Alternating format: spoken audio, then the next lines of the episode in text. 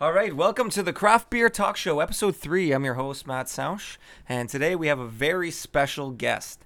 Uh, he may need no introduction, but if you haven't listened to Three Guys in a Pool Shed, then he maybe does. Welcome, one of my best friends, my favorite co host, and a lover of IPAs, Ryan Bond. I'm just happy to be here. Um, I do love a nice IPA. Uh, I have co-hosted a podcast before, and to be known as your favorite co-host means a lot because, as you know, if you've listened to our other podcast, me and the other host tend to disagree on a lot of things, mainly um, life in general. So, now, just in case I have Noah on the podcast, you might hear me say that he's my favorite co-host. I just want you to know that I don't mean that. Yeah, I know that because I know Noah won't listen to this. yeah. Um, so therefore, you can say that and admit it. And if you ever tell, I give you permission to say that, and I won't be offended.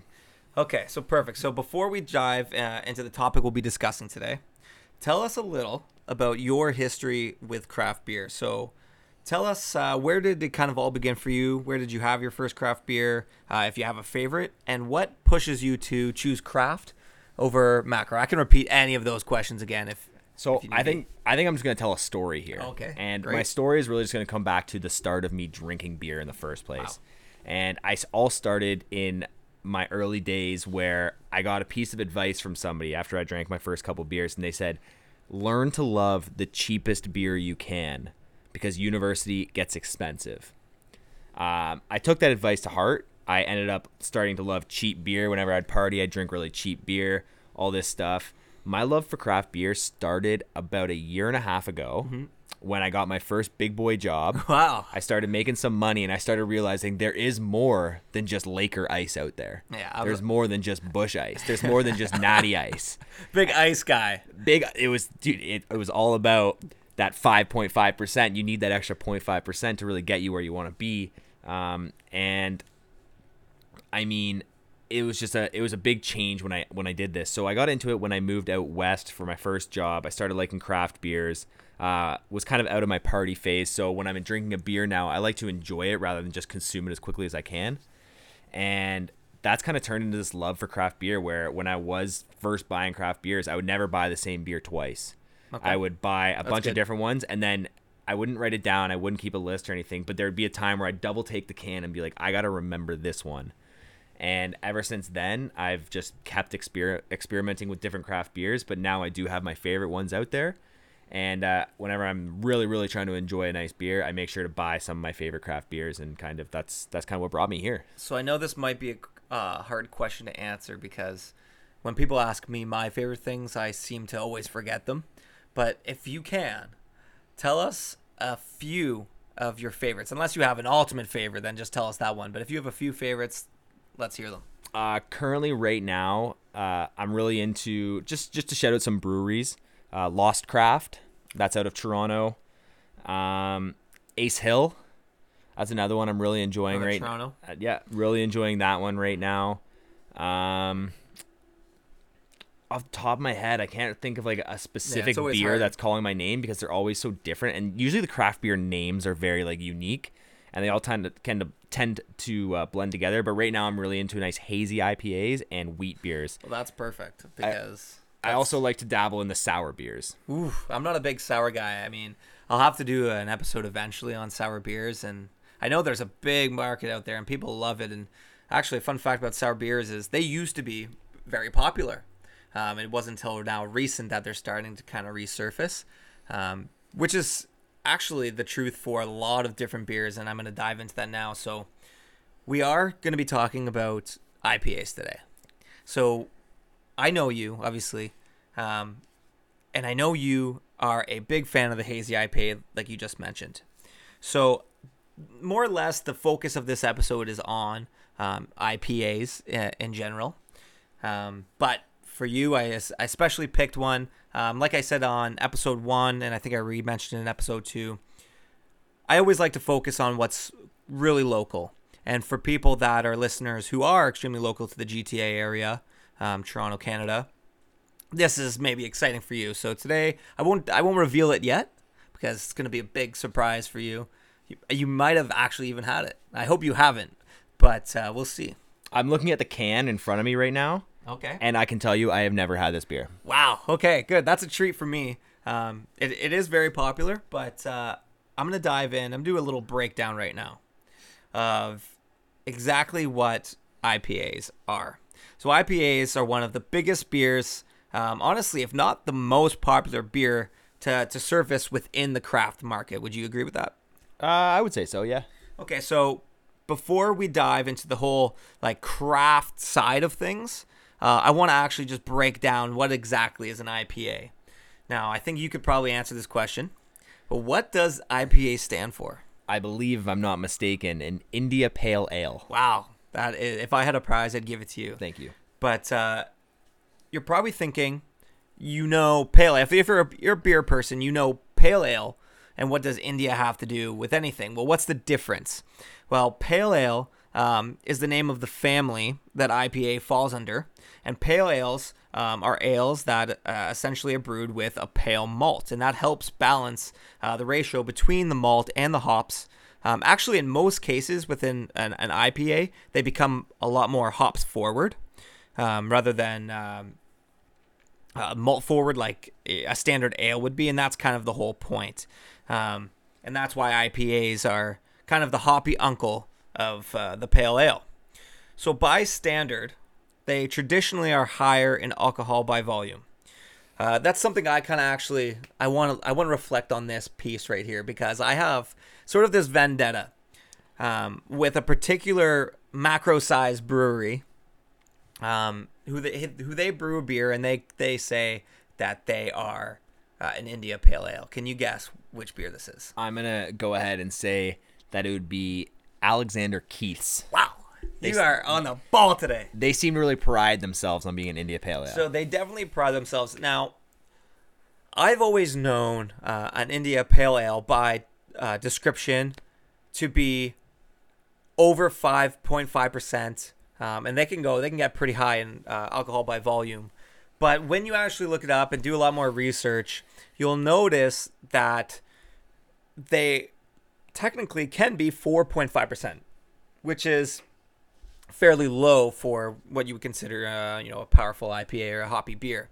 So basically, my vendetta is I just don't think, and I, you know what, maybe one day in the future I'll get invited to to the brewery in Nova Scotia, um, and it's gonna be awkward because they might slap me in the face. But I just have a vendetta. I don't think they're an IPA, and it, it bugs me that they take pride in calling themselves an IPA. so as someone who's not traditionally I'm not the most aware of what I'm drinking and stuff. I'm not the biggest taste guy in the entire world. And I say that as in like I'm not the guy who goes to a restaurant and I'm like, "Oh, I can tell you exactly what's in this. Like it has slightly too much garlic or slightly too much of this." Like I just either like the food or I don't. Um, and I will say I like craft beer. When I get a craft beer, oftentimes when I'm like I really really want to enjoy this, I don't want to try something new, I'll go with an IPA because I know I love IPAs. I do not like Alexander Keith's. They're actually one of the few IPAs I've had that I, I genuinely don't like.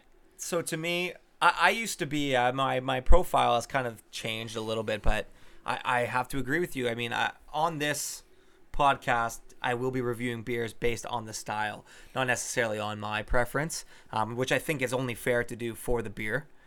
But for me, when I'm when I'm drinking Alexander Keith's, if I was to review on it, I would be looking for these bold floral flavors that you would get from an IPA, and I just don't get that. Uh, you know, I get literally just a small percentage of, of hops added to a Bud Light is what I'm what I take from I it. was actually gonna say it honestly tastes like a hoppy Bud Light. like, and I don't even think it's that hoppy, which is fine. Not all IPAs need to be uh, over the tops with Citra or Mosaic hops.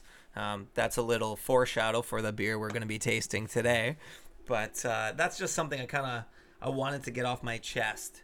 And uh, so, by definition, they can be all over the place, but in my heart, if it's over 5.5, that that fits the standard bill for me.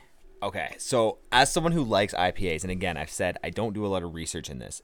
I w- would you mind telling me what is the difference between? I always see West Coast IPA, East Coast IPA, all that stuff. Can you tell me what that actually means? So I've actually I've I've been a bit prepared. Um, we'll get to that. Okay. We will get to that in this episode because I think this is going to help you um, sort of decipher what you actually like. So, anyways, moving on. Like he just said, there's different styles of IPAs. It's West Coast, East Coast, British, New England. Um, British probably being the most popular. Uh, obviously American as well, but British uh, I think trumps all. Let's take a back uh, look back at where it all began. Because back in the day, if you walked into a bar, and I'm talking like way back in the day when, like 1700s, uh, you know, 1800s, and you asked for an IPA, they would probably laugh in your face. And back then, it was really just called ale. That's all they really had. They didn't have all these different varieties. Maybe in, in small towns, small pubs, where pe- brewers would be uh, would be experimenting, but it was really just one type of traditional style.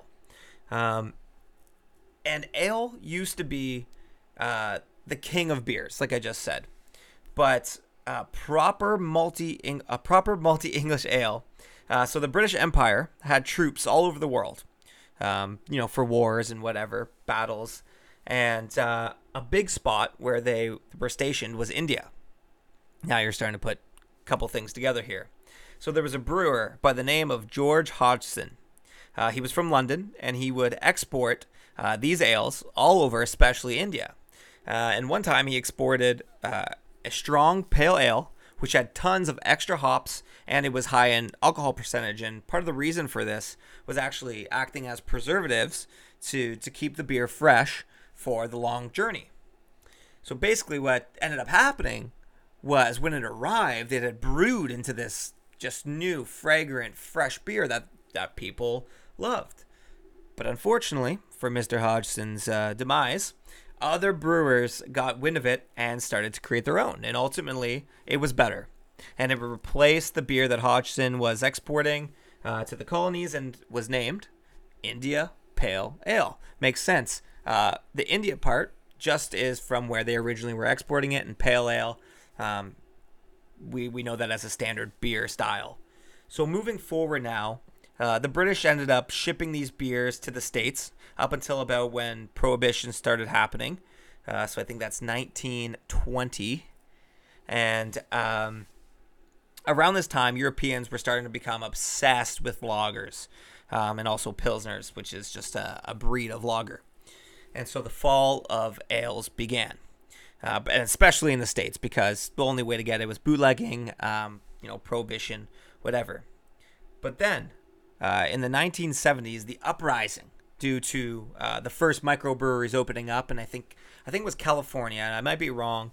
Um, I can't remember. I didn't write it down in my research, but that's where they first started popping up, and and these microbrewers were were reinventing these old styles of beers, and then ale started to come back, and they were reshaped um, the IPA now you see all different kinds of styles: dry hop, double dry hop, triple dry hopped. No one even knows what that is, but it's a thing. Um, and now you see them, you know, sort of all over the world, and that's that's the brief history of it. So let's dive in a little bit more to your love specifically for IPA.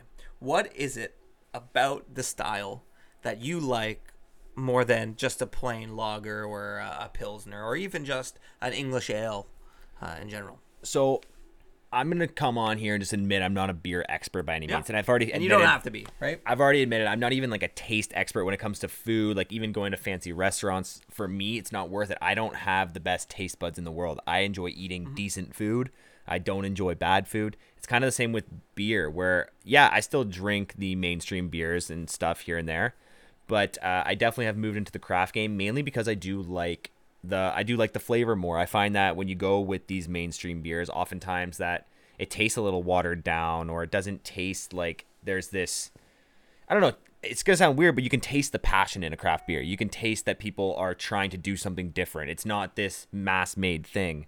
Um, so with an IPA for me um, I guess in a sense kind of lagers are almost not quite enough flavor in a sense. Like I find they're not as flavorful. I'll I'll say. Okay. Where I like having the slight bitterness and hoppiness that an IPA has to offer, uh, and it's not overly powerful. Like I can still enjoy the beer. I can still have a nice cold beer and and and kind of taste what I want to taste, but it's not overpowering to me. And I guess that's my way of describing how, why I like an IPA. No, that's a very valid way, and I think you know what people can take from what you said is your preference in beer style all has to do with exactly that your preference, your taste buds.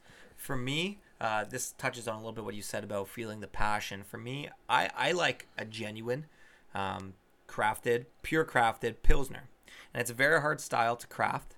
Um, and it's been around for years, but to get it right, it's a very complex recipe. And people have tried and tried and tried, but they can't get it right. And that's why a lot of people ultimately end up um, altering it because it's easier to alter it rather than to make it in its true form. So for me, that's kind of how I see the passion, but that's just a difference of of pers- perspective and preference. And I think that's the most important thing. You don't have to be to be a beer connoisseur. You don't have to be like, oh, I love that licorice stout that uh, Flying Monkeys just put out. You don't have to be like that. You could just you could like simplistic beer styles, um, but you know it's all about supporting locals, and you'll be surprised that since they're not mass produced beers, you'll find a lot of that passion and hard work in the taste of the beer. And I think that's the coolest part about going to craft breweries. And, you know, you'll hear me uh, as an advocate on this podcast for for local breweries and you got to get out and you got to go meet the the brewers the headmasters the owners because they they always have such an incredible story and you'll end up finding that the beer tastes better when you can maybe relate or you you know the the background for the beer do you agree? I agree. I do enjoy drinking local when it's kind of like, as I said, it started for me out west when I would find like a local brewery that was maybe from Squamish or from Whistler. And then when I would get to drive up there with my girlfriend, we would actually go to this brewery and, and enjoy it. And you seem to, you go there for the food, you go there for the atmosphere. You're like, okay, I really enjoy this beer. What's their whole, their whole restaurant like? What's their brewery like? And I, I always enjoyed that. Uh, one, one brewery, I'm to give them a shout out that particularly stands in mind uh, is Tofino Brewing Company. I think that's what they were called, Tofino Brewing Company. I ended up buying a growler for them. I have it as a little souvenir, but they were fantastic. The atmosphere, it's like a warehouse. Uh, overall, just fantastic. It's definitely got this surfer vibe, as everything does in Tofino. And it was overall fantastic. But I just want to kind of touch on another thing you said. And it's more about this preference of flavors and, and how I'm not, as I said, I'm not a connoisseur, but I like what I like. And I think thinking back on it now, I can see that this kind of all stems from starting with the cheap beer that is probably the most rundown, is the, the least flavorful, if you will. I put air quotes on that. Yeah. uh, and I think as as I progress into this craft beer market, I've noticed that I'm starting to like more bitter beers. I'm starting to like more hoppy beers. I'm starting to kind of venture farther and farther out from these traditional um, mainstream beers, as I'll keep calling them. And doesn't mean I don't like them anymore. It just means that I think my my taste for beer is definitely always growing. So who knows what beer I'm gonna like in a couple months. Right now, I'm really on these IPAs and wheat beers, but you never know where it's gonna end up. Yeah, that's uh, that's awesome, and I think that's a good uh, good note to flip on into our our beer review. So on that note, why don't we try uh, our beer that we're gonna review today? Fantastic. So we were just talking about uh, local breweries, and this brewery brewer in particular is from Hamilton, Ontario. So that's about 20 minutes from where we're recording right now. Uh, so it's nice and local. Um, I also picked this beer because I knew you were a lover of IPAs, uh, primarily uh, hoppy, uh, hazy IPAs. Absolutely. Um, so this one is exactly that. It's Collective Arts. You may have heard of it. It's pretty world famous. Um, they make some great beer uh, and it's Life in the Clouds DDH IPA. Now, the DDH uh, abbreviation there, I actually did talk about it just before we went to the review, and it stands for double dry hopped. Now, dry hopping is a process when you add the hops in after the boil. So basically, you take it off the boil and it's going into the fermentation process. You're going to add the hops in, and the, the purpose is primarily for aroma. Uh, they do say that uh, it, it can be uh, for a little bit of flavor, but primarily for the aroma. Uh, so this is double dry hopped, meaning they did it again. Uh, and there's something also called triple dry hopped. These things, DDH and, and TDH, don't actually have a true definition because there's no proper time that you should and shouldn't put in the hops. So it's really all up to the, the brewmaster's specifications.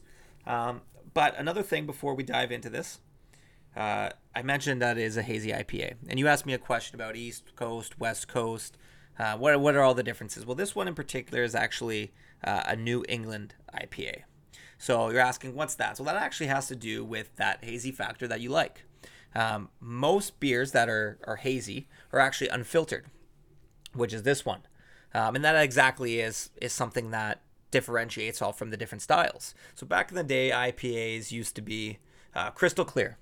Uh, they, they would have their hoppy flavors and, and aroma, but they'd be crystal clear just like any other beer until, you know, if the style went all across the country. Uh, so this one in particular, New England uh, in Boston. So that's where that comes from. So really the name just depends on where it was brewed and the style they're using there. So like West Coast might have a different style, but if you want to know specifically, East Coast, West Coast, British, New England, the key characteristics of each, that'll be for another episode, so you're going to have to come back. Um, so, one last thing before I dive into this thing is this beer is a 2019 Canadian Brewing Awards gold medal winner for New England style IPA. So, this is top of the podium stuff. This is this I, I expect it to absolutely blow my mind. when I when I was researching a beer for for us to to try, I, was looking all over. I saw some other ones. I tried to do a British um, pale ale, but then I was like, okay, you know what? I'll, I'll do something that should be right up his alley. New England style IPA. Number one, found it uh, at the the local LCBO here. That's the liquor store, and uh, I think some predictions for this beer is what I read up on. Is it's gonna be bright. It's gonna be bold. Maybe some tones of citrus. Uh, I heard little undertones of melon, so that should be interesting. But my prediction is it's going to be pretty standard, um, really hoppy. And uh, what do you think? I hope it has that kind of classic. I mean, I fully expect it will have that classic nice haze to it, which I always nice like seeing in a nice IPA. Um, I I'm hoping for this kind of golden orangey look because I think that'll really. I find that a lot of citrus beers have that golden orange tinge to them. So I'm really hoping for that. Uh, if it is going to be a citrus beer, like not like you said. If not, other than that, I'm actually just going in with uh, no expectations. Perfect, open and, mind. and I'm excited just to try it. I the, the artwork on this is fantastic, and Yeah, it looks like each each label basically is done by a different artist. Yeah, hence which Collective Arts, Collective and they do a great job. And if you actually go to the brewery, they have a whole wall of their cans, and it's actually quite the sight to see. So one last thing, I know I keep saying this. One last thing before Yeah. we record. One like I just thing. want to drink it. I know. I want you. This is gonna be your honors to read the stats. I want you to read the stats. Just read them from the top. So what do we got there at the top? Well, those are the the hops we're using. Simcoe and Mosaic hops, Beautiful and uh, unfiltered, unfiltered. What else we got there? uh, from Hamilton, Ontario. Okay, can we get a percentile on the beer? Uh, it is 6.1%, and we have 473 milliliters here. And I also want you guys to know that on the can, it does let you know you can reach refund this or return for a refund where applicable. Absolutely, and I think this is awesome because this is right up my alley about uh, classic IPA, how it should be six one six point one percent. Uh, let's crack it open. I'm sorry to keep you waiting. Okay, beautiful. So grab our glass here. Um, so I mentioned in the first episode that I'm a huge believer in having the right glass for the beer. Now this is a proper IPA glass.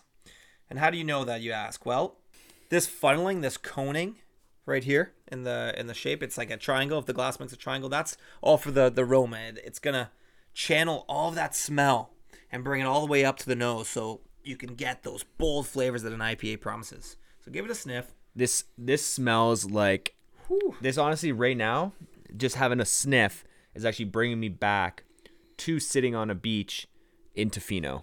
Wow. Uh, it actually is very much reminding me of that, and it reminds me of a beer. I could tell you the exact beer I was drinking. Um, I won't because this is all about collective arts here. but this, rem- just the aroma and the look itself reminds me exactly of that moment, which was a fantastic moment in my life. So uh, right now, this beer is already off to a strong start. Yeah, I can smell. I definitely actually can smell a little bit of melon, but I get a blast of grapefruit. A blast of it. A lot of strong citrus. Let's taste. Wow. You know what? I do actually get a lot of this orange flavor. Like to me, it's almost in a way like like I get this alcoholic orange juice type taste. I was actually about to say that this has like almost like a very, I guess, it, it like it tastes. It's it's weird because I want to say it tastes like a flat orange juice, but at the same time it's not flat because it's carbonated. Yeah. But it's almost like this really really dumbed down alcoholic orange juice, which is honestly terrific. Like it, it I don't know how to describe it. Like it, it, this is definitely different than I've ever had. Um, but I would actually put this up there with one of my favorite IPAs I've ever had. Well, I'm glad I very much I'm very much enjoying it. Yeah, I think it's really good. Uh, the color is blowing me away. I love that that pale. What is this? I mean, fun fact for you guys is I'm actually colorblind, so my colors might differ from you guys watching the videos uh, on Instagram. But I'm taking this as kind of like I mean, you light- said it's a you said it's a gold medal green. winner. It's a gold medal winner, and that's a gold medal right that's there. cool. This is really good. It's got a bit of an orange tinge. It's actually exactly like I thought it would look. And it has a you know it has this nice like orange peel, like citrus peel uh, aftertaste that kind of lingers on your tongue. And I don't hate it. I don't think it's overly offensive. Um, I've had some really bad uh, super hoppy beers, and they they linger, and it's you just kind of want to wash your mouth out. But this is beautiful. I think it's kind of perfect. It kind of lingers the just right amount that it lasts just long enough until you want to take another sip. And I think the beauty of this is it, I don't find this completely sessional. I find it that I could drink maybe I could drink a six pack of this. I think. I think so Uh, too. especially on a hot summer day. Um, you were we're in the midst now of uh, getting into the spring, so this would be perfect. If I had to score this beer, I would say this beer is the the definition Oh of going to a brewery patio on a nice summer day wow, after spending maybe a little outing at a ball game with some friends. wow, that's painting a picture. I can I really it. think this is what I would order during golden hour. during golden hour. Like you kind of have that that that maybe that eight o'clock sun. It's still up, but it's kind of starting to set a little bit. You got a nice glow on your face. You're like feeling you, good. You're starting to get a little tired. A little bit of heat stroke kicking picks, you, in. this picks you back up. You know? This is just it, it relaxes it. you, but picks you up just enough. So we can dive into the scores. So let me tell you something. It's a bit different. If you guys are familiar with the three guys in a pool shed scoring system, um, I talked about it in the first episode.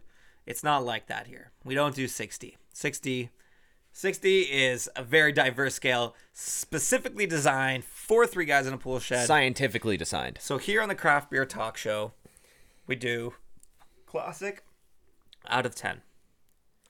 Um, really, it's kind of obvious, you know, the aroma, the taste, the color, all those things come into play.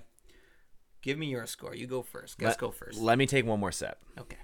I'm gonna give this a flat A flat. nine out of ten. A flat nine. I wanted to give it an eight point nine. Took that sip, bumped me up to a nine point one. I had to split the difference at a nine there, Okay. and uh, I think Collective Arts did a fantastic job with this beer. I think if I said anything lower, I'd be lying to the viewers and myself. Where after the first sip, sip, I literally said, "This is one of my favorite beers I've ever had." So it's definitely in a nine for me. I'm going to go with 8.8. Don't ever fucking disrespect my brewing company like that. Eight point eight. That's a good score, man. That's a that's a really high score, and I think honestly, a lot of IPAs I'd have would would be in the the seven point five, um, seven point six area. So I think that's really high because there are a lot of people who they're not necessarily maybe appealing for the mass public. They're doing it to create a super crazy fun beer. So in terms of the style, that might lo- that might score a bit lower if I find it a little bit of offensive uh, taste. But this is spot on. It's beautiful. Honestly, this is kind of the beer that I would you know introduce to my girlfriend, and I think she would like it. So I mean, I'm gonna be honest. I came on here when you told me there was a review portion. I came on really wanting to give a low score. I didn't want to be known as an easy reviewer. Uh, so the fact that I even went up to nine, Collective Arts, y- you nailed this one. Wow. Well, hats off to you, Collective Arts. Go check them out at Collective Arts Brewing on uh, Instagram and give them a follow. And also give us a follow on uh, Craft Beer Talk Show. Uh, we'll be posting this uh, this review up shortly. And uh, it was a blast to have you, Ryan. Thanks for coming out. Uh, I'm glad that you like the beer. I'm glad that I could impress you. I think you you surpassed my expectations, and just for that, I'm gonna subscribe to your podcast. Oh, that's really mean. and one last thing before we go, I am also on an app. This is kind of the, the last note I want to make before I send off. I am on an app called Untappd. And this app is basically uh, a brewer's rating app. you go to the brewery or a restaurant where you try the pint or you can rate the beer in particular and you give it a score just like we do here uh, on the podcast and you can put notes and, and describe different things about it it's really fun now a lot of craft beer enthusiasts don't like the app for one reason they think that people essentially how i said if if they had a stout and they didn't like stouts, they would rate the beer really low. And now this app does have an effect on on these local uh, businesses where people will, will look on the app. It's it's quite popular, and maybe won't choose to go for that beer. But it's not a knock at the style. It's it's a knock of this person's preferences. So my goal to be uh, to you guys is to be as true as possible on Untappd. Um, give 100% accurate score based on that style. If I have a stout, uh, I'll rate it as a stout. If I have a lager, rate it as a lager. Uh, and therefore, I think the app is great. So log on Untappd. You can follow me at Craft Beer Talk Show. Um, and that's kind of the last thing. Ryan, any last words? Uh, just on that Untappd thing you said. I mean, if you don't like stouts, don't order a Don't stout. order a stout. Like for me, I don't like stouts. I'm not gonna go on this Untappd thing, order Yeah. a stout, and be like, "Wow, this place sucks." don't trash a beer for the sake of it. Get something you like so you can give it, you know, hopefully a positive score. And if it's if you find that it's it's not up to your standards, then you know you can be honest, but don't do something purposefully just out of spite for for your preferences. But anyways, uh, until next time, I'm Matt Sounds, your host for Craft Beer Talk Show, and cheers.